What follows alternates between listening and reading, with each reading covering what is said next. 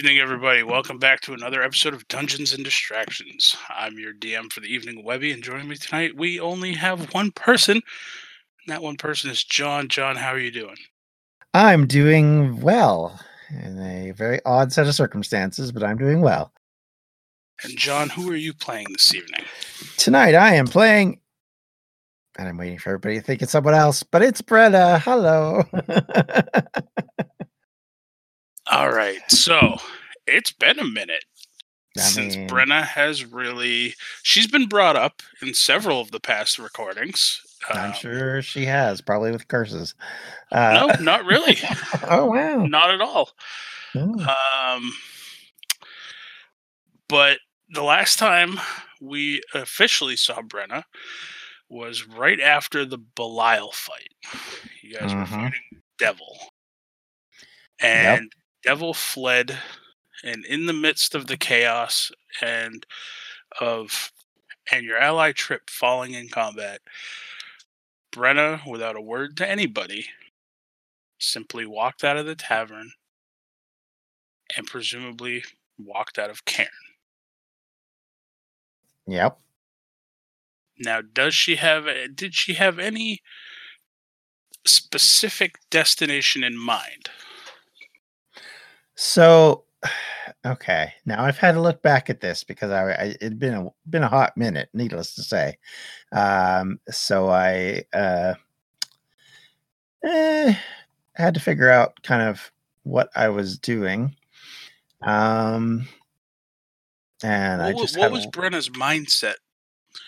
so yeah so i reread kind of um um kind of what was going on so her mindset at the time was basically that uh her biggest commitments had always been to um i want to say tez but that's probably is that the right one uh Atticus. yes atticus Atticus was Yeah. the, the priest who died. Yeah, yeah, yeah. Yeah. Atticus and Tez and Trip. Jeez, I keep saying Tez. They were the ones that she felt closest to. They were the ones that she felt obligated to help. That felt the most like her crew.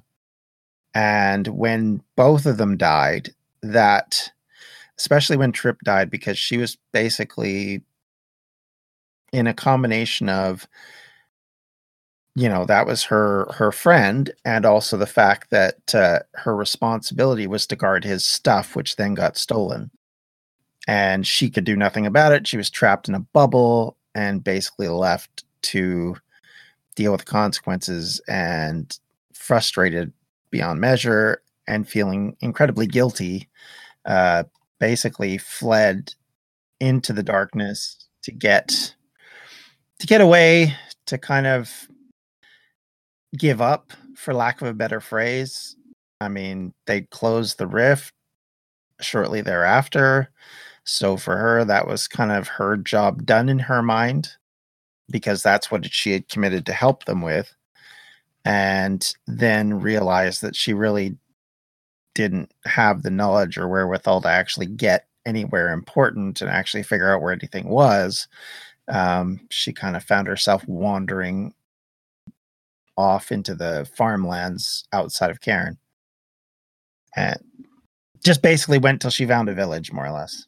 Okay. So walking westward out of Cairn, walking aimlessly through what farmland there is, then the farmland slowly turned to fields. Keeping the ocean view on your right, essentially your source of navigation uh, between sunlight, moonlight, or on cloudy skies, you at least have a landmark of okay, the ocean's on my right. I'm going to keep that on my right. Land is on my left. That way, you know you know you don't get turned around and just walking in circles. I As mean, you sh- leave she Cairn, has direction sense. right, She's not completely silly. She just, but at, at the same the time, you're not familiar with these lands either. yeah, yeah. This So, is, she's only ever been here up until this point. The only other time she'd been here was a raid. right, And that's usually a coastal thing, right? So exactly. And in your maybe up a river or two. in your in your lifestyle, you know, a lot more villages and stuff would be beneficial to be on the coast. hmm So you figure if you follow the coast, you'll find something. You begin walking. A few days go by, just constant walking, deep in thought. You do notice that at that point, the rift does shut. So you know at least that goal your former party has at least achieved. Um, that's one less trouble on your mind, but still your mind is just at ease. You feel a constant struggle and a constant war, and you're just trying to strive for that peace. You you want to know some semblance of silence, just inner silence. A few more days pass, and you come across this tower on on the ridge um, along the ocean. Uh, there are some guards, and as, as you approach, uh, you know they, they do inquire as to what you're doing. Um, they they tell you that this is not any type of town, or it, it's it's definitely not open to just the public. That this is essentially a prison, and that if you're looking for a town, you can go almost directly west of here. And if you're on actually you would have your horse. Um, if you walk if you travel at like a decent pace for probably another three to four days you'll hit a decent sized town that may be in need of someone like you. Um when she gets near the town uh she has a look around, um, kind of scopes out this community first of all, and uh, then kind of silently or as quietly as she can marches in. Um, I assume it's like daytime. Uh, by the time you actually reach the town, mm-hmm. it would be evening. Uh, okay. And roll me a perception check. Okay. I'm not looking, so I didn't see it. Oh, 23. Nice. Or 16, sorry, with it without um, advantage. as the as the sun is setting and the, and the skies grow darker, you will see a glow from far, far, far beyond that town. Far in the distance. Uh, it's a familiar glow. You you would recognize this as fire. Um, and the only thing that you know based off of your your current location that would be that way is the elvish city in the woods that you got lost in the magical woods mm. um, and you do see a giant burning figure on the horizon that stands far mm-hmm. above normal trees they had been burning for probably a few days but now that you're much closer you more pre- predominantly see it. But right. It's far too far away for you to do anything about. I was going to say I don't think she, I don't know that she would. Yeah. But she might be tempted. Um okay. And so you go ahead and march into this town, again, it's just it's a small. It's definitely smaller than Cairn. It's smaller than right. any city, but uh, it's it's a all right sized town. There are a couple uh, houses on the outside that do run some farms. Uh, right along the road going into the town, the town itself doesn't have much in the way of walls. It has like a little, uh, like the wooden walls that you would have, like the you'd carve the spikes in the top, just to have mm-hmm. some sort of perimeter. Like most right. commonly, probably made out of smaller trees. Right. Those only stand you know, tw- 12 feet high. You know, they're they're nothing, nothing specific, you know, great or grand. Mm-hmm. Yeah, so, I know what you're talking about. Sort of like uh, old west type fort style. Yeah. Um, but the gates are open. And, okay. You know, no one's stopping you. All right. She would walk in, leading the horse. Um, she has whatever she's earned over the years tied up around the horse. She grabbed that before she left. Um, she has her axe and just enough food to kind of get along, but that's about it. Um, as she enters the town, um, she kind of acknowledges uh, if there's a guard or someone sort of standing there watch wise. Um, and uh, Wicker's in her horse to come in with her. And uh, as she enters, I guess, sort of the square of the town, she starts looking around for somebody who might be either taking down a market or somebody sort of looking somewhat official. Uh, so, one thing you do know uh, as you stride into this town, there are no guards to speak of. Ah.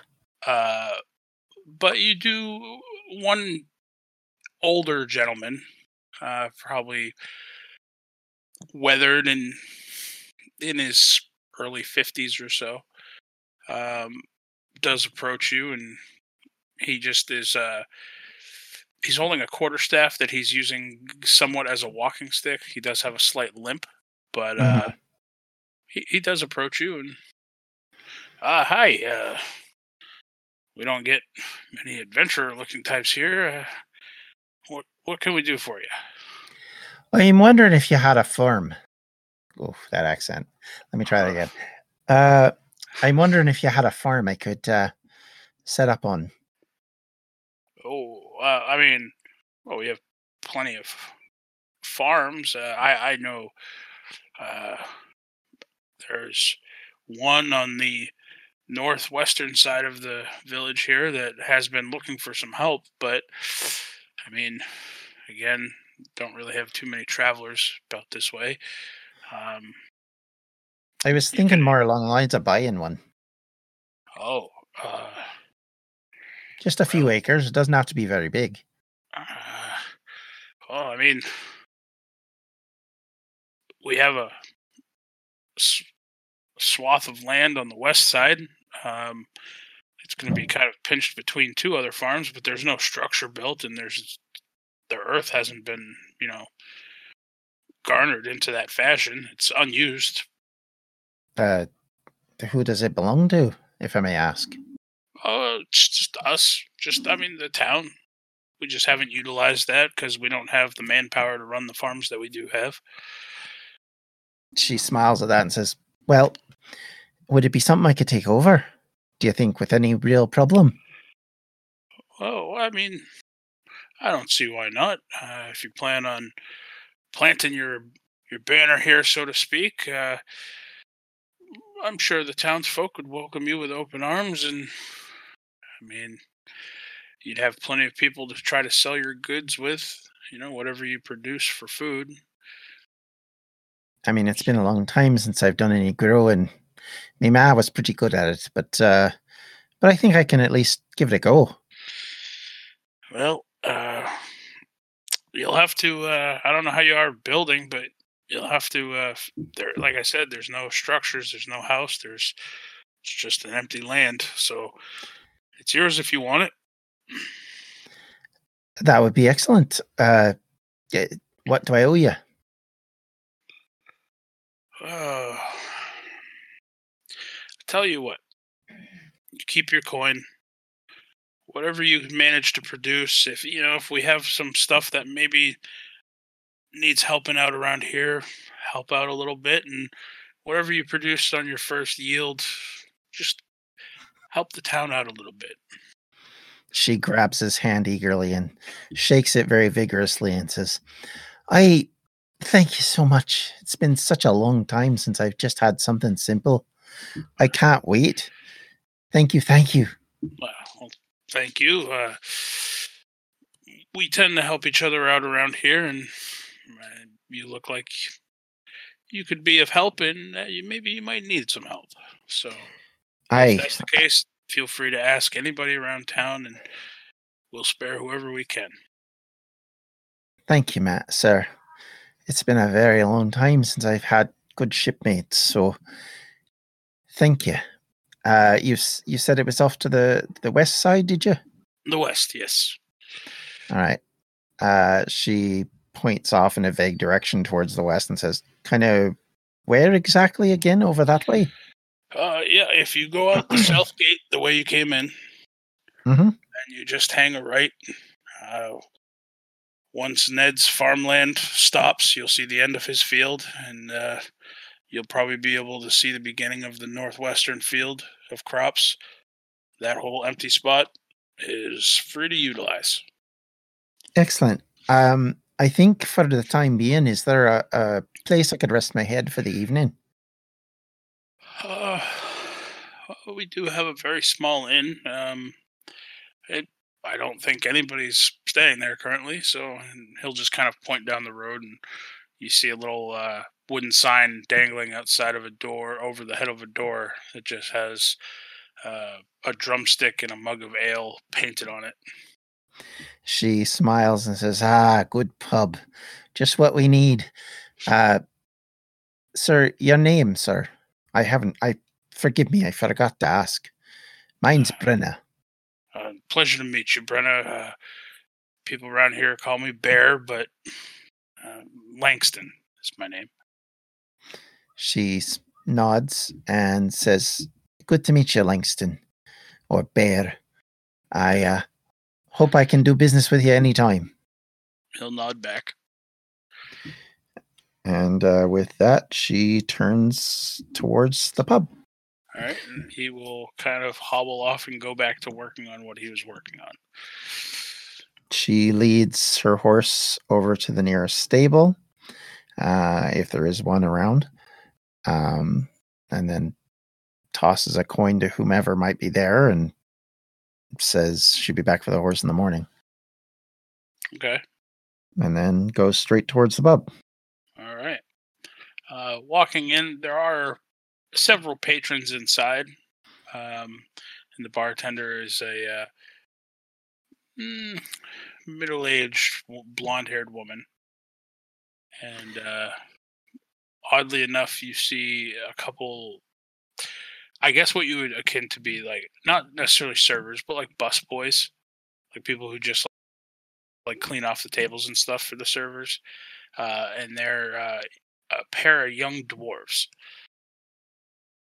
Uh, as Brenna walks in, she takes a great big sniff in the air, nods to herself because she can smell the alcohol and kind of the the the age of the place, and uh, she reaches down into her little sack that she has tied on her hip, pulls out a little tie, and then ties up her hair.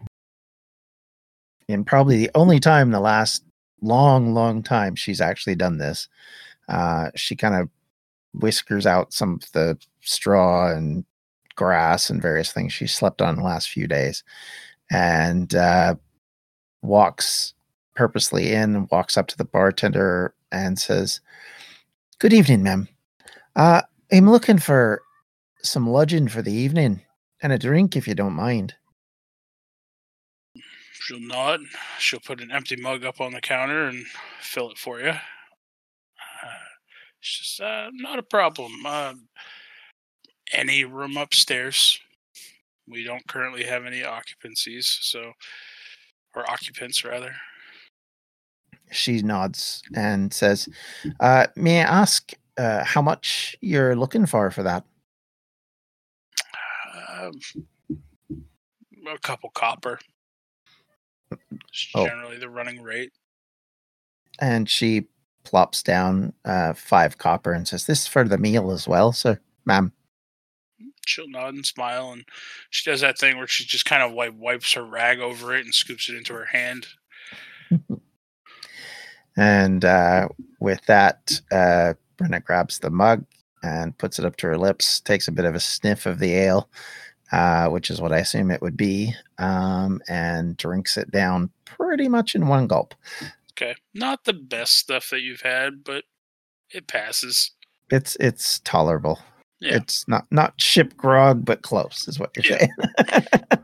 Pretty much. Yeah.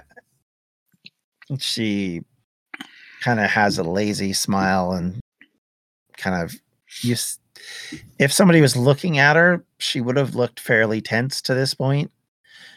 Kind of like she's ready to fight. And even though her mannerisms like her voice is not giving off that sense her body would be giving off that sense. Right. uh, and it just kind of relaxes, and she kind of slouches in her chair and on the stool, and uh, she has a draining sense of purpose and kind of puts her hand up to her eye, kind of whiskers away something and out of both eyes, and then just kind of puts her hand back on the table and and uh, and uh, smiles kind of weakly and says, "What have you got for food?" Uh, tonight we're serving we're serving uh hunks of beef with some uh, boiled potatoes and some carrots uh, and a half a slice, half a essentially like a half a small loaf of bread. She looks at that and says, "That sounds about right. Sounds a good feel." Uh, it'll be done in probably uh, uh, oh, I'd probably say about another twenty minutes or so. Sounds lovely. I can't wait. Uh, can I get another beer while we're at it? Sure. And she'll reach up and refill your mug. Brenna at that picks it up, does more or less the same thing. Uh, feels the sense of a little bit of buzz now. Um, not enough to be drunk, just sort of like a, a slight happiness. Right. Um, but she doesn't look happy. She looks miserable, basically. And uh, again, still slumps a little bit. And uh, and uh, just says, Another if you don't mind. Got a drink to a friend tonight.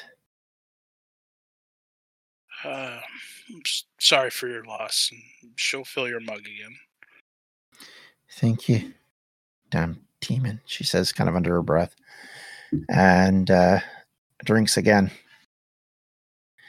And then after the third one, puts the glass down and says, That'll be enough, I think, for tonight. I don't need to get hammered, so to speak.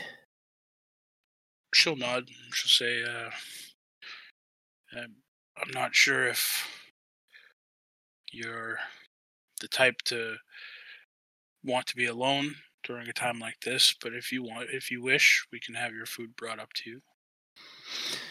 That might be a good idea at this point, if I must be honest. I think I'm tired. It's been a long, long time of travel with many people doing many different things, and I think some quiet and some peace would be good. Thank you, I appreciate it. Uh, I'll take the first room I find. Very What's that? well. No, she'll just nod at you. Okay. You retire to your room. Mm-hmm. Yeah, she just hits the first one at the top of the stairs, basically. After about a half an hour or so, once you've once you've essentially gotten comfortable and settled in, uh, you'll get a very kind of s- soft knock at the door, And she'll say, Come in. The door will open, and in will walk one of the younger dwarven men, uh, carrying a large plate of food for you. Oh, thank you, young fella. I really appreciate it. And uh, she tosses him a copper. He'll catch it in midair and look at it, and kind of like shifty eye, like kind of look around, and then just tuck it in his coat pocket. and he'll just shoot you a smile. She grins wanly back at him, kind of like, ah, yeah, it's good, it's good. And uh, takes the uh, tray of food and puts it down beside her and uh, says, Thank you. He will bow and back out of the room and shut the door. And she sits with the food and is contemplating various things and kind of her place in the world and uh, just quietly spends her evening in thinking because she can't read. Um, and she just sort of debates what to do next. All right, roll me another perception check. Sure. 16. Uh, late into the evening, just about the time that you're, you know, about to lay down and close your eyes for the evening. Um, off in the far distance, pr- pretty far to the. Uh, your guess is probably to the west northwest. You hear the sound of very faint beating of a drum.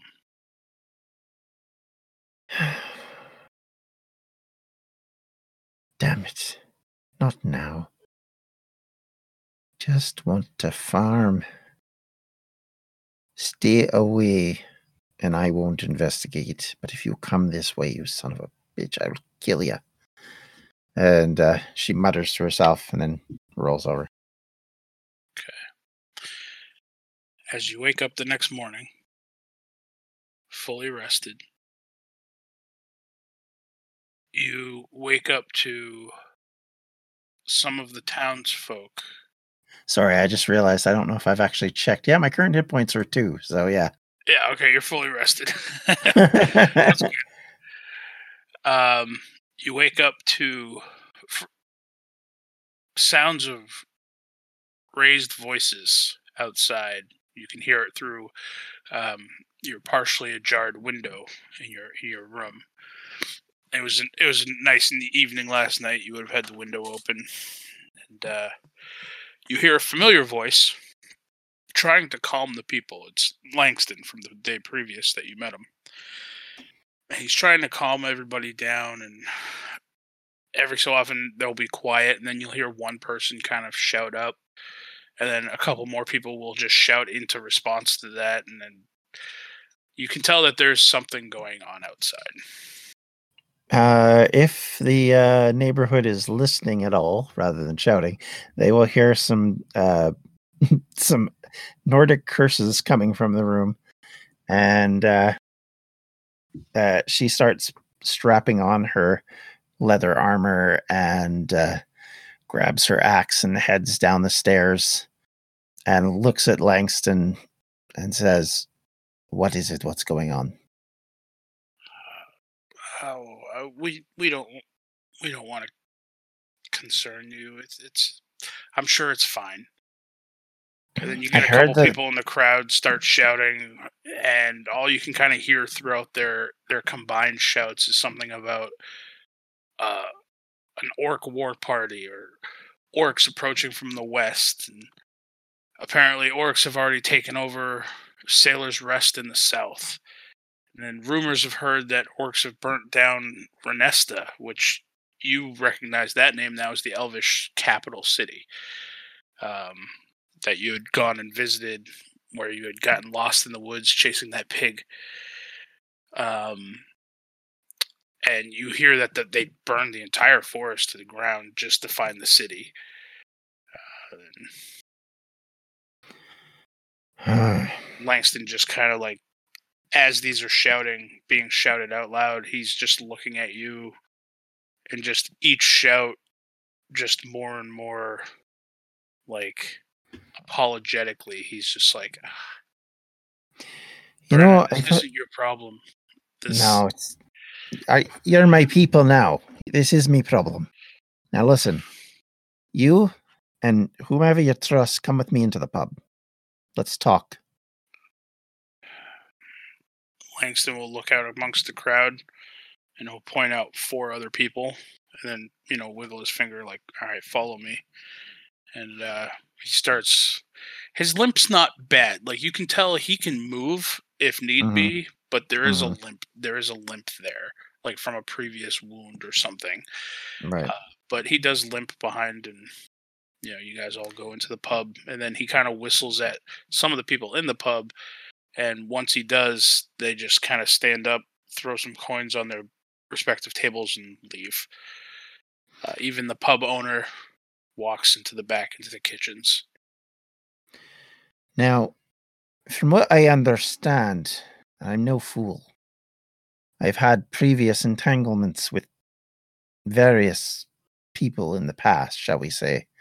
And uh, it sounds like we could have a problem heading towards us right now. Now, what I want to know is is can these people defend themselves or are they going to need escape? And if so, do you have anyone you trust who might be able to help defend the town or defend the community in some way to keep it safe. Well, that's honestly that's what I'm waiting on. Uh,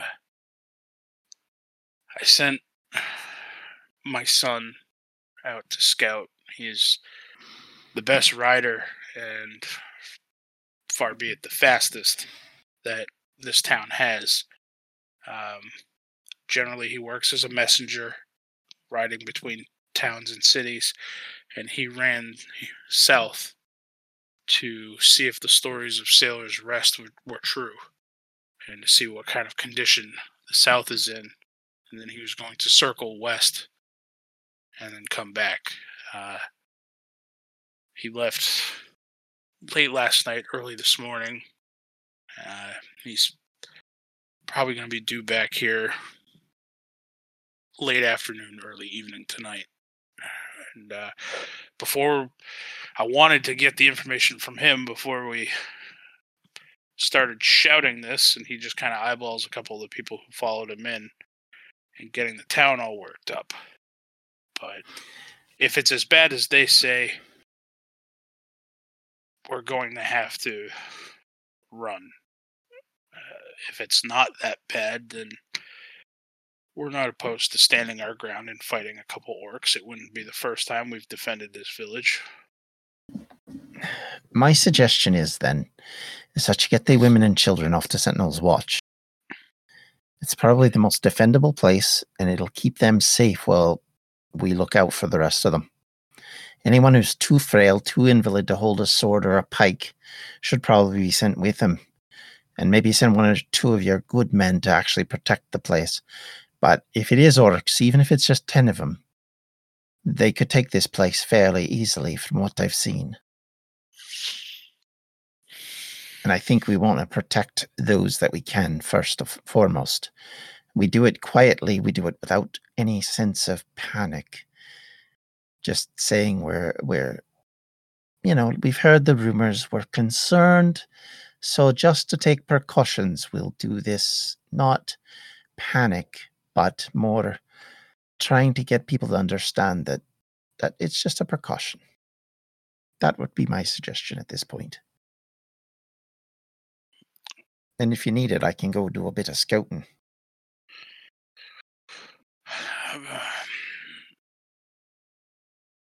I'll go with you. We can we can ride to the west a little bit. Uh, he's gonna look back at the other two, or two of the four that followed him in. He's gonna say, "You two try to get the townspeople on board. And start as fast as possible, but without panic, moving everybody to Sentinel's watch." As we said, just keep it to a small amount of orcs are causing trouble the rumors are maybe overblown, but it's enough to make us concerned that we want to move people. That would be the way I would phrase it. That might keep people from panicking and wholesale running. Now, Brenna, yep. you are you are aware that other towns east of Cairn were overrun by orcs and forced to flee towards Cairn. Yeah, she knows this. This is why she's basically going Okay. we need to move. And Sentinel's Watch is the closest defensible position. Yeah. So basically, that's her thought process. She understands that it's probably not defensible for long, but it's more defensible than nothing. Yeah. So that would be the first play port of call, basically. I mean, if she had her druthers, she put them all on ship and send them away, but doesn't have that option. So uh, All right. Well, two two of the four will leave, and uh, Langston will look at the other two. He says, uh, "You guys go go deal with Ned. You got to get him on board. If we leave as a town, then we're leaving as a town. No one's left behind." The other two will nod and also exit the inn, and then he's Langston's going to look at you. He's going to say, "Ned's probably the oldest one here, and he's not going to want to leave his home. Uh, might require a bit of a coercion. yeah, She is she nods, understanding, and, and says, My pa was a bit like that too. Once he got in his mind to do something, you couldn't just push him out, especially if it was something he'd set up months in advance. So I can't imagine someone who's lived their entire life in a little community like this is going to be easy to move. But better that than dead, in my opinion. Well, why don't you and I, we'll go ahead and take a ride west. We'll see what we see. She says, Sounds like a good plan to me. Let me go get lightning and I'm ready to go. The lightning or thunder? Whoops. now, now I have to remember what the horse's name was. Uh, I'll, I'll meet you at the north gate. She nods at that and says, uh, Lightning, I got it right. Yay. Um, she says, Good. I'll be there in a moment. She grabs her axe, straps it to her back, and heads out towards the where the horse is. Okay. And uh, as she gets there, she looks at the horse and says, I meant to put you out to the fields. But yeah, whinny around and eat some grass and maybe find a filly to go settle some time with. But uh, apparently that's not happening. So once again, I'm going to have to rely upon you, my lad. Are you ready? She pats the horse on the side of the head.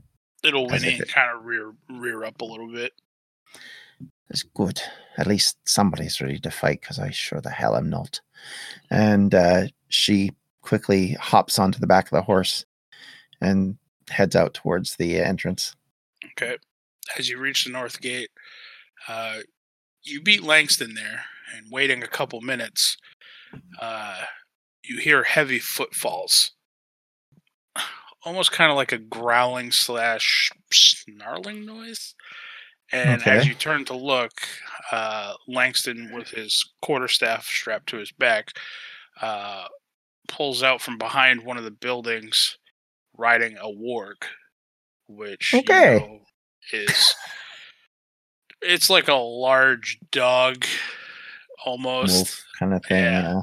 Yeah. Um, very common amongst say orcs like orcs are seen riding them a lot she uh, says, "Well, that's that's something you don't see every day." like i And, uh, said i've defended this place from some things before and uh this one was injured he just kind of starts petting its side uh says but i uh nursed it back to health and it's been loyal ever since Well, good on you. I'm always appreciative of someone who takes care of nature's animals. My love it has a close affinity to nature, so she uh, has encouraged my idealism. he'll smile at that and he'll say, uh, "Well, time to see what we see. Let's see if you can keep up." She grins at that. Just wait. Just wait. Lightning will show you a thing or two. And his warg will kind of do that thing where it stretches and like lifts its head up into the air, and then just he'll take off running. Okay. She chases after. All right. So you guys go ahead, roll me an animal handling check real quick, just for fun. I want to see how well you keep up. Ooh, it's not she's not that good at it, but you know, Whoa, does the best she can. Hey, 21, not bad. You do really well keeping up. Nice. Motivational speeches to your horse help. I guess so. So you guys ride for probably oh, good better part of about a half a day. okay. Okay. She is Uh, looking around to see any signs of A uh, lot of a lot of it was fields at first, and then you guys hit a Mhm. patch of of woods. And Right. you guys are bounding through in between the trees and through the brush and stuff. Um She's then- basically using her survival skills to kind of make, you know, look and see if she sees anything in advance. Yep. Um as you guys are bounding through the woods langston rears kind of rears back a little bit and he doesn't have any type of like bridle or saddle on this warg he literally you just mm-hmm. see him he, you see him and he's just holding on to fur but he kind of Right. like pulls pulls back just a little bit and the warg comes to a stop and kind Okay. of looks like it's in a it's in a pounce position, like it's it's it's waiting. Okay. She pulls up slowly. She slows the horse and pulls beside and then stops lightning. Okay. About probably 200 yards from you. You see where the forest would normally have continued, but is in the process of being clear cut and burnt away by a massive orcish war party. Now, I want you to roll. This is going to be a two part roll. I want you to roll perception. Okay. I want to see another 16. No, Well, definitely not. all right, but I want you to roll a nature. This is the main Oh. one that I want to see. Oh, it's gonna be bad. Oh, yep, boy. it was. Yeah, Based I mean, on all, intelligence, she doesn't have that. all, all you all you know is it's it's a very large orc war band, and they're in the process of essentially cutting trees down, burning them away, burning away all the the brush and shrubbery. Uh, the, a couple of the trees are just on fire off further to the north. Um, the land behind them, from what you can see, is charred and dug up, and it's no longer the lush green plains or forests that you've traveled getting here. It looks desolate behind them. Like wherever these orcs go, ruin is following them. Um, out of your peripheral vision, you see something black, Uh oh. and it just slightly moves, as if it's just it's it's not purposely like ducking behind a tree, but it just it looks like it's moving between the trees. Okay. Do you turn to acknowledge it? Yeah, for sure. Anything that sort of looks like it might be creeping her way, she's going to immediately oh. look. it's not necessarily creeping towards you. It almost looks like it's it was moving to get a better view. Like it, it was almost moving in tandem with you. Okay. Um, as you look, you see a very familiar sight. Something that you've seen a few times in these past couple months. And that's the visage of death. Standing in the trees. Just staring ahead at this work at this orc war party. Not acknowledging you. I grit my teeth, and turn back, and act like I don't see what I just saw, and look over to my companion and basically say, Dad, I think we got to get out of here. And I think we got to get everybody out of here now. Langston's going to turn and look at you. And as he's turning and he looks pretty much this this warg stands pretty much as tall as your horse. So he's looking pretty much level at you. You notice that as soon as your guys' eyes connect in conversation, his eyes he blinks and he looks past you in the same direction that you spotted that figure. And then almost instantly, he blinks a few times, then looks back at you and just kind of gives you a solemn nod. Like, this isn't exactly the information that he wanted, but regretfully, he knows it's the right thing to do. She notices that little stare and says, It might be her time, but it's not our time. You got it? He'll nod. Then let's go. And she immediately wickers uh, lightning around and charges back the way they were came. Yep, he turns his warg around and follows suit. Um, again, it takes you the better part of another four or five hours to get back to the town. Right. You guys can't have a conversation on the ride back. You guys are moving at a, a very fast pace at this point, but you can still, you know, have a conversation if you desire. Uh, she leans on the horse and kind of is is helping it to move as quickly as possible. She looks over at him and basically says, "Whatever we do, we got to get the people moving now. There can't be any dilly dallying now. We can't worry about panic or self possession. It's too dangerous. So. I want you to ensure that you're going to get them moving. But if I have to, I'll wait and guard the place as long as we need to. All right? That's the rule. I will come behind the rest of you. You guys will move forward and we'll go to Sentinel's watch. And I will guard the entire way. If I fall, then it's up to you all. But until I fall, and I'll tell you this right now, I'm going to give it my all. As long as we reach Sentinel's watch, we at least have some semblance of safety. So let's aim for that first. If we have to go back towards Cairn, we'll do that. But if I can avoid that, let's do that. He just kind of nods silently. Uh, And with that said, she basically lets him ride in front and says, I'll head into the town, but uh, just uh, water me horse and get some food. And then I'm going to head back out this way and just keep watch on those orcs. If they start coming our way, then I will warn y'all. But you got probably, I wouldn't guess, more than a few hours. Unresponsive, just focused on the travel ahead. And then she settles in and does the same.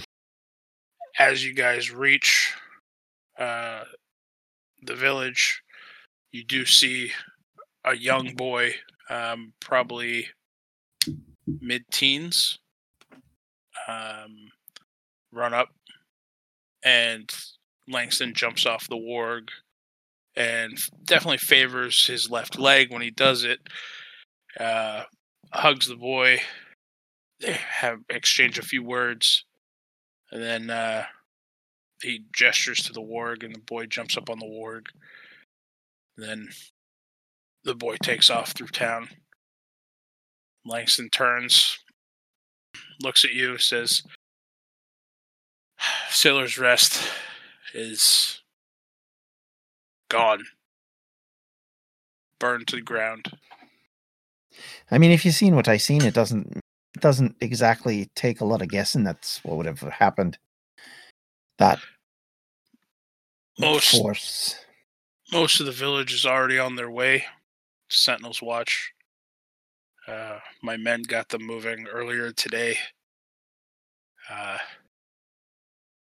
Jack said that Ned put up a little bit of a fight, but ended up going. I told him to take the warg, and he's the last one heading to Sentinel's Watch. All right, then it's your turn. Uh, Brenna, see, there lies the problem. These are my people. And since you're one of our people now, that makes you my people too. And if you're so hell bent on protecting this village, then you know how I stand. And I'm not leaving you behind either.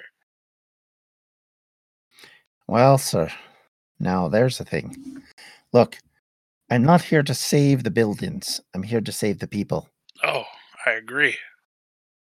We can always rebuild anywhere. Correct. People are on their way to Sentinel's Watch.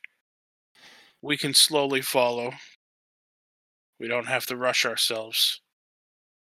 As long as we put ourselves between the orcs and the people. She brings her axe out, nods, and says, You're a good man. I don't think I've met too many better than you. You're willing to put your life on the line for me, and I appreciate that. Stand with me, and I'll stand with you as long as we both live.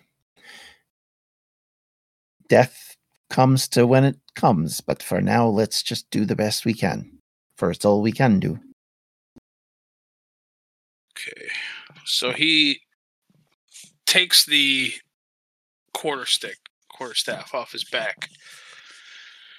He looks at it for a moment. Then he tosses it down to the side. and he walks up next to you and your horse. So, as you start hearing him writhe in pain at first, you look over and his shirt, his clothes begin to t- rip and tear off of him. And his visage begins to change, his form begins to shift. And this man of average height at one point, uh, human in appearance, standing probably about, oh, just under six feet tall, uh, transforms before you into a werewolf. Now standing more equal height to you sitting on your horse. And he just kind of slowly turns and looks at you, and you can see just this ever so slight twinge and grin on one corner of his mouth as he smiles and shows his fangs. And on his right leg, you can see this deep set of scratch marks. Uh, most presumably, probably his injury from a long time ago that he still favors. But and before you now stands a massive werewolf. Brenna just basically mutters, "Not the weirdest thing I've seen the last few months. Not gonna lie, but uh, good to know you are uh, not a helpless old man. I kind of suspected as much, but I thought something a little bit more like army trained than uh, this. But uh, yeah, whatever works." And uh, she then hops off the horse. She puts the uh, axe to the ground and whispers some words, and you see the axe go cold and uh, sn- kind of like cold breath comes out of her mouth and out of her nostrils, and the area around her becomes snow covered. And she looks up and says, This won't do much, but it might slow one or two down this massive beast just kind of nods at you and then drops to all fours and just slowly starts not padding off, but slowly starts just walking towards the direction of Sentinel's watch. Okay. Uh, she lets him go a few feet and then looks up at Lightning and says, Follow. And she starts walking back that way too. Okay. Um, several days travel on foot. You and Langston kind of camp out, and he stays in werewolf form the entirety of the time. Okay. Um, I assume you, we take guys, watches at night and stuff. Yeah, you guys are forced to camp out, and although he can't communicate verbally with you, mm-hmm. uh, he he does seem calm around you, and he does. You do get the sense of when he when he wants you to go ahead and sleep, and like he, he's able to portray that that type of feeling for you, right? Um, like when he'll take watch. So a few days go by, and you you know that you're probably about a half day's travel now from Sentinel's Watch and you get a voice that comes into your head. It's not a voice that you recognize, but it does okay. re- it does relay that this particular message is from Talon, and that you would know who that is. Mm-hmm. Essentially, it's explaining that Cairn is in trouble the orcs are heading that way. That's their that's their end goal.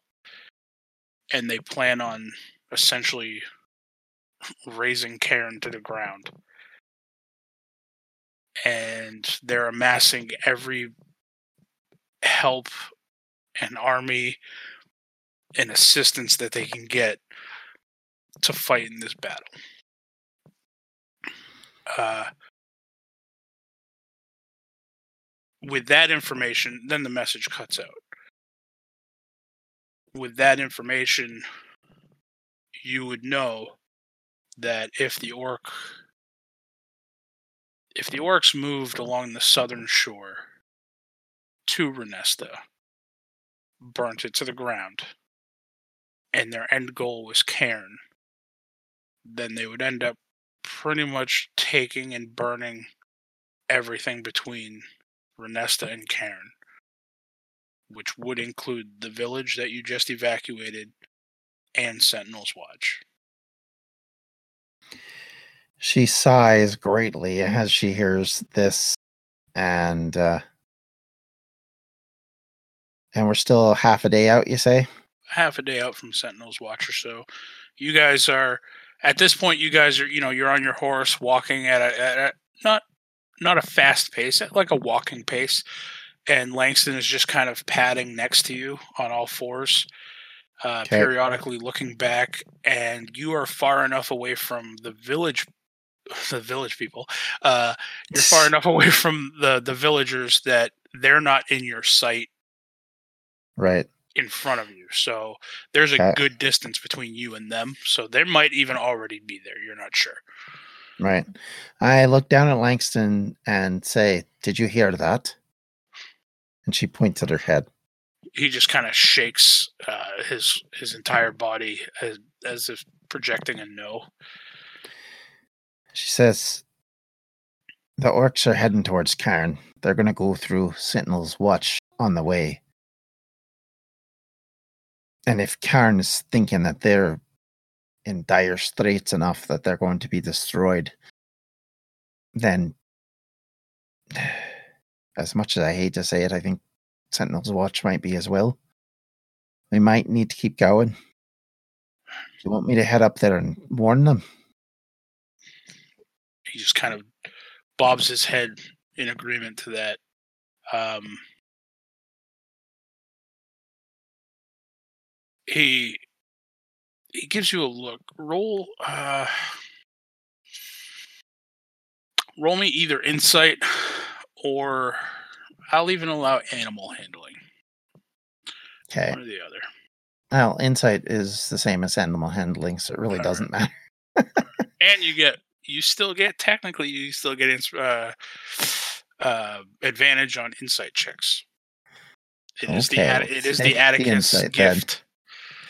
Then. Okay, twenty-one. That's a good thing. Looking at Langston as you're saying this, and you ask if you know if he wants you to go on ahead, you see him looking up ahead, and looks back at you, and just something in the eyes. You get the sense that him being what he is is probably a secret that he's kept from the townspeople and that he doesn't want them to see him like this. Hmm. okay. She nods to herself and looks down at him and says, I had a friend who, while not exactly the same, had your kind of problem. He looked one way to most people, but into the right set of circumstances, he'd look a little different, shall we say? Um, I'm good at keeping secrets, unless you get me drunk, and I mean really drunk. So don't worry, I won't tell him.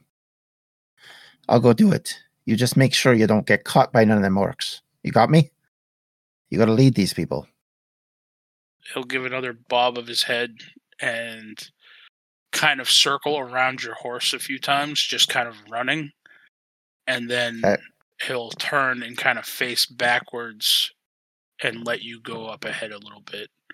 And okay. then as you look over your shoulder, he is kind of picking up the pace and following you, so he's not staying behind needlessly. Okay. He's smarter. Uh, he's smarter than that she basically sets herself into like a jockey position, like when the jockey's just hitting the horse as hard as they can to get it moving. Yep. And she just slaps Lightning on the backside and just says, Run, you stupid horse, run with your life. Okay. And just legs it as hard as she can. Roll me an animal handling check. I want to see how oh fast boy. you get there. Come on. You can do it. No. Crit. Fail. uh, I mean, I'm I'm gonna say that you've you've ridden the horse long enough. You, you don't like fall off or anything, but uh, mm-hmm. It's- it's not a great ride. lightning lightning heard you call him a stupid horse. Uh, He he didn't appreciate it, and he's he's now jouncing around a little bit more, and he's making it a lot harder of a ride than it needs to be right now. Um, she she whispers in his ear. She's clinging on, basically says, "Look, I just don't want you to be orc food. Don't take it personal." uh, looking over your shoulder behind you, um, you're definitely gaining a lot of distance from Langston. Um, so you are moving at a much faster pace, and in the distance, you do begin to hear those drums again.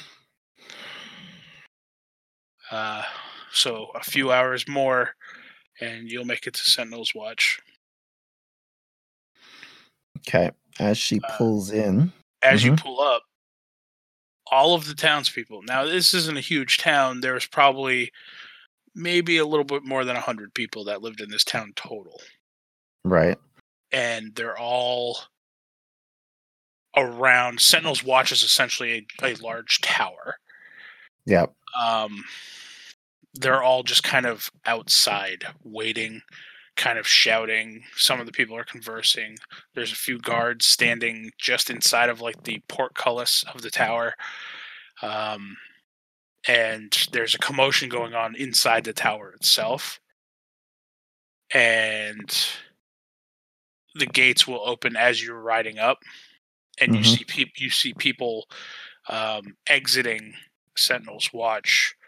Uh, there's first a few guards on horseback, and then there's probably four wagons that are caged in the back that have prisoners. They're, they're essentially escorting prisoners at this point, and then followed by several more guards on horseback before the gates slammed shut. Uh, she looks and says, "Where's your commander?" As they ride past her. Uh, one of the guards will just thumb behind them, and you do see uh, of of all the people in guards' clothes, you do see one that stands out, um, dressed slightly nicer, though still in like guard type of attire, but doesn't have a or he does have a helmet on, and he has like a couple like accommodations and shit. Um, and he's talking to a couple people at the gate, also on horseback. So. Uh, she rides more or less straight up to him. Um, she says, "Sir, sorry to interrupt, but uh, I got a message from Talon. Sounds like this building's about to be taken. We need to leave." Oh, my my scouts have reported similar. Uh, and then you see him; he's like squinting, and he's under his breath. He's like, "Talon, the name sounds familiar." Uh, He's he a knight. kinda- he just kind of shrugs it off. she she goes, "He's a knight of Cairn, from what I understand. Uh, He's a jumped up old halfling, but uh, half elf." She says, "But nonetheless, uh, I take him at his word based on what I saw earlier today." well, And I mean, she points off into the distance. That's where we're heading. We we my scouts reported that apparently orcs just overtook the Elvish kingdom and we're heading east. Uh, our ultimate goal is we're going to head to Cairn and try to get these prisoners on a ship, and we're going to bring them up to uh, Acidia to uh, Uh, Ascetic. So She nods at that and says, "Now, if I was with me sisters, I'd help you out, but uh, as I don't really have that opportunity, um, what about these people?" And she points at the villagers. I mean, they they look tired, but I mean, you're more than welcome to travel with us, but we're not going to be stopping very often. All right, fine, that's good. She looks at him and says, "Look, give me a second to talk to him." He'll nod. And uh, she rides back and kind of goes over to the to one of the ones that she met previously, who's kind of semi-officially a part of the group that was sort of in charge. And uh, she says, "We have to move. Our safety is no longer secure here at Sentinel's Watch. We got to move you to Cairn. Do you guys think you have the motivation and the willingness to move there? I realize it's not normal for you to be moving this far this fast, but can you do it? Uh, I mean, there's some grumbles and some like inner talking amongst the crowd, and one of the people that was with you in the inn this morning pipes up and says, "We take care of each other. We can do it." She nods at that and says, That's good. I don't want to scare you, but I got to be truthful. There are an enormous army of orcs that are coming this way. So if we don't get moving, they'll swallow us up like nothing. So all those rumors that you heard earlier, they're true. So please, as safely as you can, get moving. I'm going to go back and make sure Langston's making his way. Uh, and I'll just, make sure to protect your backsides as much as I can. just as you're saying that, in the distance, probably you're guessing at least four to six hundred yards. You just hear howl. Right, that's it. and the warg who's is present at sentinel's watch and kind of mingled in with the crowd of like horses and and whatnot Mhm. raises its head uh and howls into the air. Also kind of alerting and surprising these town these guard these sentinel's watch guards. Um and on the back of the warg ned the, the oldest man is sitting with jack. And uh yeah, this warg just kind of howls into the air. Makes no movement, just howls in response. She nods at that, hops back up on the lightning, and says, I'll catch up with you. Be safe, but be quick. And she tears off back on the white charger towards where uh, where her uh, where Langston is. Okay. Um, She says to the horse, I'll owe you some sugar when we finally get settled. the horse runs even faster. Uh, as you start running through these fields, uh, you see this massive werewolf, and he's moving uh, lightning fast, and he's running in kind of circles and dodging because you do see that there is a smaller orc party surrounding him. Um, you would guess that this would be a an orcish scout troop, essentially. How many do I Uh, see? Uh, you see two wargs and four orcs. Amongst that, those are what's standing. Amongst that, you see probably about four more orcs just unmoving on the ground. Okay. Uh, she basically taps lightning on the backside and says, Now, move it. And she pulls her axe out and says, As soon as we get to the edge of these orcs, you stop, I'll get off. Can't fight on you. Okay, so the horse will run and at the last second start to veer off, Mhm. allowing you to essentially jump from the horse and tackle one of the orcs to the ground. Right. What do you want me to do? Athletics? No, you just tell me how you want to take care of these orcs. Okay, so she Theater, will have theater of the mind, John. Awesome, awesome. She has her axe in hand.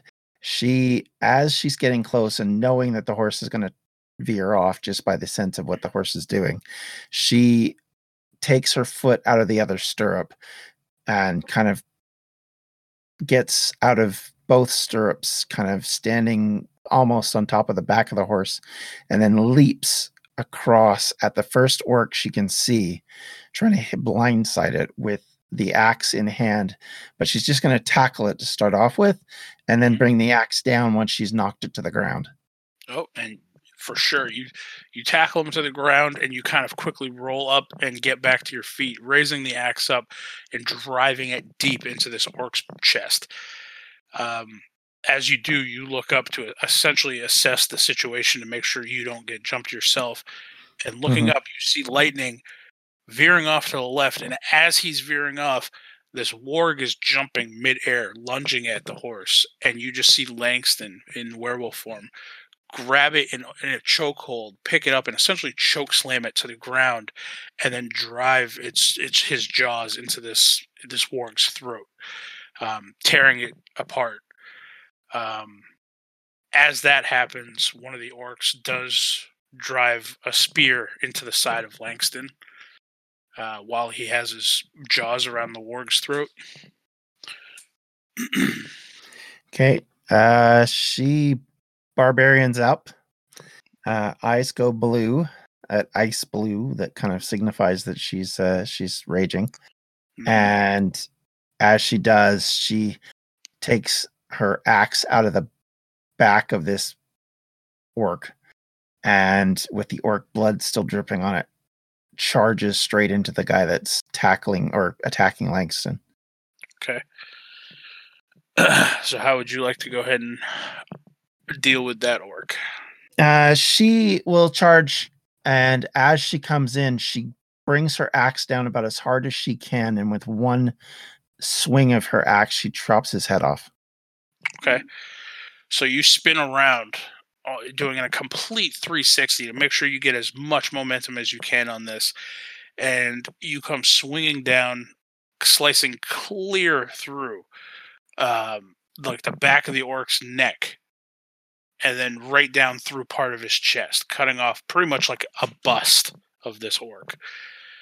Um, the blade of your axe sticking into the ground, following through the swing, and as it does, just this oh. radius of probably about four or five feet around the axe just instantly turns like all the grass just freezes and frosts over and just this sheet of ice covers about a four four foot radius around this axe She walks over, yanks it out of the ground, and looks at the remaining two, I guess, based on what you it, said. it would, it would be two more orcs and another warg Right.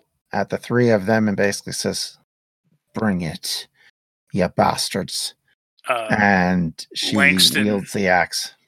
Langston stands upright, now towering over even Brenna, just ripping the spear from his side and holding it up with both hands and just chomping it in half and dropping both pieces and stands up next to you.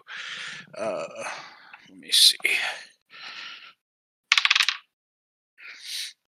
Uh, the warg and one of the orcs you see immediately r- start running.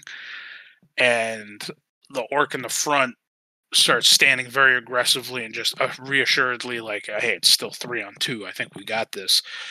Uh, doesn't notice the warg and the other orc fleeing and stands there squaring up with you. Um, he goes and starts swinging his sword at you coming essentially just a straight overhead swing She huffs out a breath as if to say, What a moron, and uh, blocks, aims the axe up to try and block his swing. yep and you do successfully Okay. And then after parrying that out, parrying that away, she then back swings on him and tries to hit him in the midsection. Okay. And as you swing back, hitting and and driving your axe into the midsection of this orc, Langston, with again uh, insurmountable amount of speed, just within a blink of an eye, whips around to behind this orc, essentially palming his face with one hand. Uh, his fingers wrapping around this orc's head, and then with the other hand just tearing and digging him into the into the throat of this orc. And both of you just just end this orc's existence within a matter of seconds. She pulls her axe free, kicks him to the ground, or what's left of him.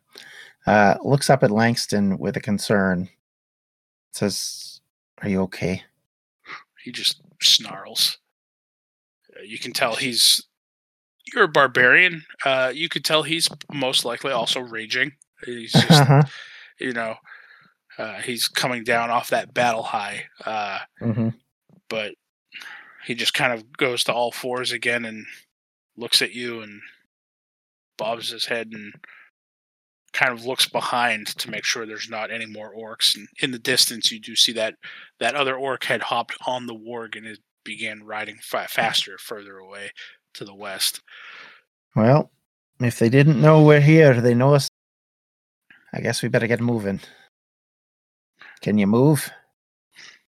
He just huffs and starts moving. Okay. Uh, she starts walking and tries to whistle the lightning. All right, easy enough. I mean, it's your horse. Lightning comes strolling up to you. Uh, roll a perception check as you as, as you hop on lightning. You do that thing where like lightning doesn't even stop for you. You just kind of hop on him as he's walking by. A crit. Uh, but roll It's a me crit. perception. Oh, that's that's good. Um, you will see. Uh, as you're riding up next to Langston, you look down, and the spear wound, though not very large, because you know it's a spear, is bleeding a bit, but more so it looks it looks infected, which in your experience, you've dealt with people who've gotten wounds and hasn't gotten them, you know, taken care of well enough that it's become infected. Infection should not have started already, so you're guessing that that blade was somehow poisoned. Is your best bet. Uh, she's gonna have a quick think here. In other words, John's at his list of things he might have. Um. Oh, I have speak with animals, by the Well, Didn't know that. yeah. And be sense and commune with nature. So there we go. I don't know why I have those cantrips, but apparently I do. Um, and uh, so she looks down at him, realizes what's going on, but also realizes that she doesn't have anything to deal with it.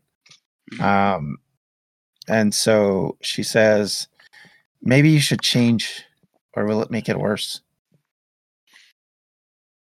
I'm just thinking if I can get you on the back of the horse, you might last a little longer and we can get you somewhere they can actually look at you. Alright. He does that thing where he shakes his whole body again.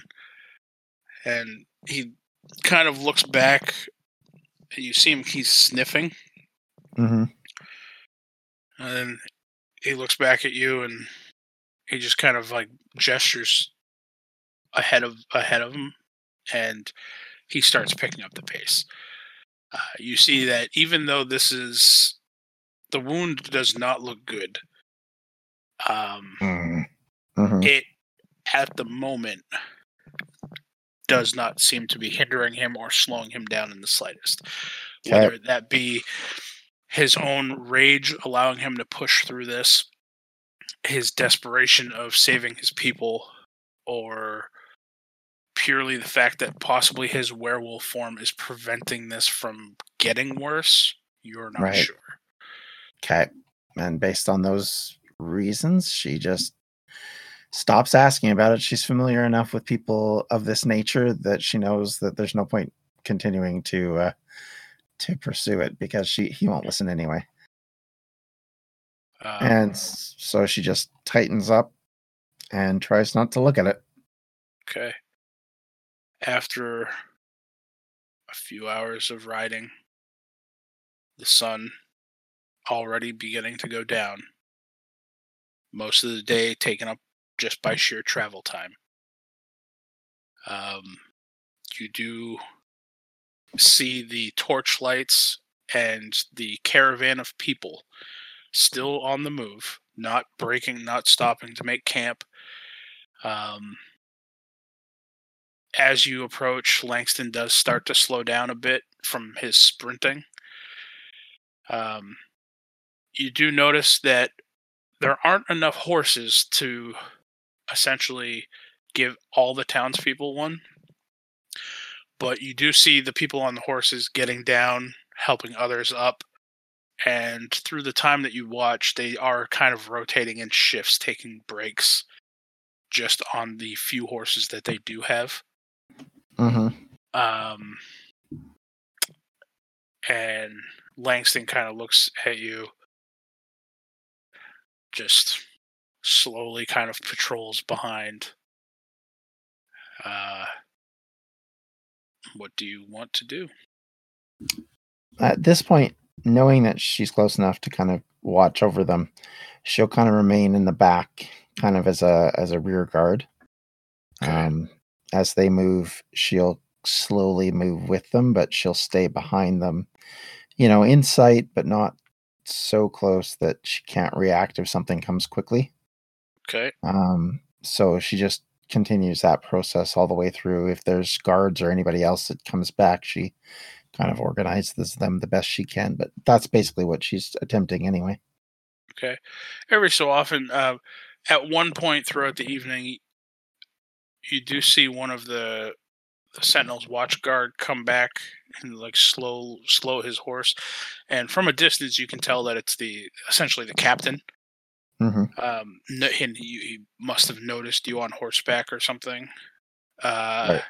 And at that point, Langston kind of shifts and moves. He doesn't shift back to his human form, but he like shifts position to like slowly around behind your horse to kind of hide his view the best Right. he can. Mhm. Um, but you do know that if this captain guy gets close, he's not going to be able to hide from the guy. so And so, knowing that, she kind of says, "Get into the woods, I'll ride up and find out what I can from him. If just there's anything I can do, I'll come back." He just scoots off, just breaks away from you and runs She, uh.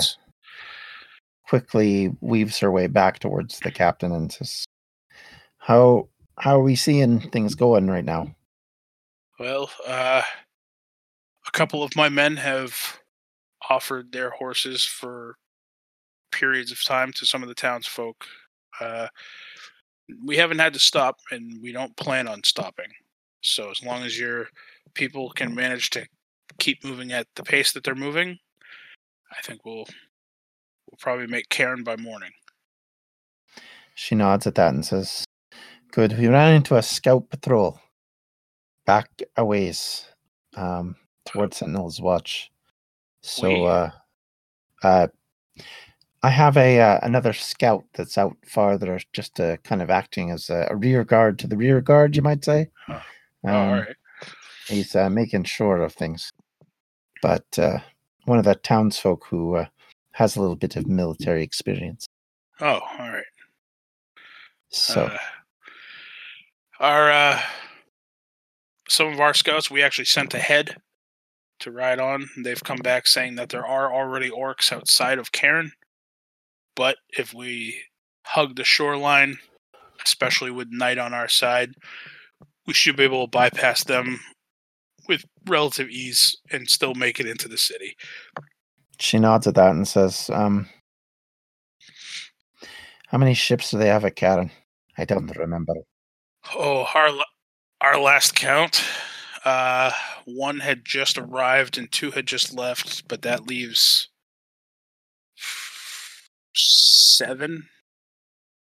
Okay, not enough, but some at last, at least. Okay. Ah, where's that damnable half uh gnome when you need him? Um, she says mostly to herself, but then looks up and says, I'm gonna continue kind of protecting from this the rear. If anything comes, I'll let you know. Thank you for your help. He'll just nod and kind of give like a a fist to chest salute and ride back to meet up with the group of people. she kind of gives him a half weird salute, basically kind of like a little tap of her fingers to her to her brim of her non-existent cap, Okay. and uh, turns around and heads back towards the woods. All right. Uh, Langston kind of just meets you at the at the wood line, like where the woods end and turn back into a field. She looks down at him and, or up at him or wherever he is now at this point, and says, uh, "They figure they can make Cairn by morning. They're gonna try and go around the orcs that are encamped outside of Cairn, but they don't have enough boats to get everybody out. So if they swamp the town, I don't know what happens at that stage. So keep that in mind. We may be sending you to just a different place to die but uh, I'll do my best to protect every one of you. And uh, she looks very carefully in his eyes and says, Even you, you old mangy cur. He just kind of lets out a, a, a gruff breath. You see that smirk kind of return to the corner of his mouth. And she smirks back and says, Aye, we both know the ladies here. Let's at least give her more of them than us. He nods, and you see him drop back down to all fours and kind of start ducking in between trees and working his way further up towards the caravan. Yeah, and she slowly follows and uh, just kind of maintains a vigil as she goes. I'm sure she's pooped at this stage, but uh, she's not going to go to sleep now. As you're riding throughout the evening, knowing that you're going to be back in Cairn by morning, your eyes getting heavier and heavier, but you've you've stayed awake longer. You can deal with this. But in between blinks, you notice, you know, you have to remind yourself, okay, open your eyes. This is getting too relaxed on your horse, or whatever it might be. Just maybe even pure exhaustion. Your eyes close, and you have a series of images that kind of come into your head. Okay. You see Talon and you see him commanding the town guard of Cairn. And he's leading a charge into a massive, massive army of orcs. Then you see Astonis doing his wizard wiggly finger magics. And you see him instructing and directing all of the other wiggly fingered mages of the Mage Tower. To to be clear, they're wiggly fingered bastards. Bastards, I'm sorry. and you see Tusk. And she's standing with not a large group, but she's standing with another group of orcs also mixed in with some humans of Cairn, and they're also fighting in this battle, but on Cairn's mm-hmm. side. You see a large dragonborn wearing full plate metal, full plate gear, wielding a massive halberd. And he's just charging in by himself. He's not controlling anybody, he's not directing anybody. Then you see Tez carefree, surrounded by a large tabaxi, a small kobold wearing essentially frying pans on both hands, uh, with the uh, the handle shaved down into spikes. Uh, very strange looking. Also with an elf behind them and um, a half elf. Uh, you've heard that Tez had a former adventuring party. You're guessing this might be them. You see several minotaurs, uh, massive armies, and you get this vision that Cairn is not as defenseless as possibly as when you left it. That the message that you got earlier, Talon was sending out an SOS for help for any allies, anybody that could come and help Cairn in their time of need. And based off these visions in your head, a lot of people came. And then you get visions cutting back to Talon in the middle of a giant skirmish. There's one orc that Astonis is just throwing spells at left and right. You've never seen Astonis this fired up. You've never seen him that angry you see Talon pulling blades and twirling his swords in his hand and charging at this pitch black onyx skinned orc. Also, pure rage across Talon's face. You see four or five orcs jumping on this massive dragonborn, pulling him to the ground. A, a sword plunged through its chest, through the plate armor, clear out the backside. You see Tez being pulled towards this necromancer surrounded by an army of skeletons and zombies. You see a, an unfamiliar face, somebody new. But he's surrounded by essentially what you can only see as several twins of himself or reflections of himself trying to fend off against these these attacks each each twin fading out of existence until there's only one one body left and he's easily overrun. Then it cuts back to talon again. And astonis.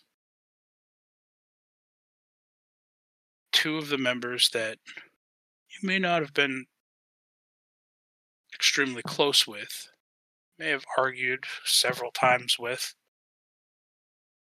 but they were there when you first joined them, and you traveled with them the longest.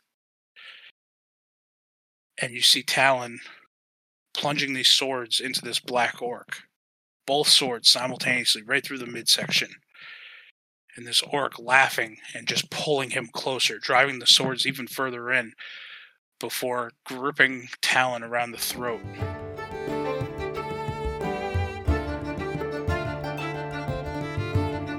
This has been a Distractions Media production. For more info, you can check out everything we do at distractionsmedia.com.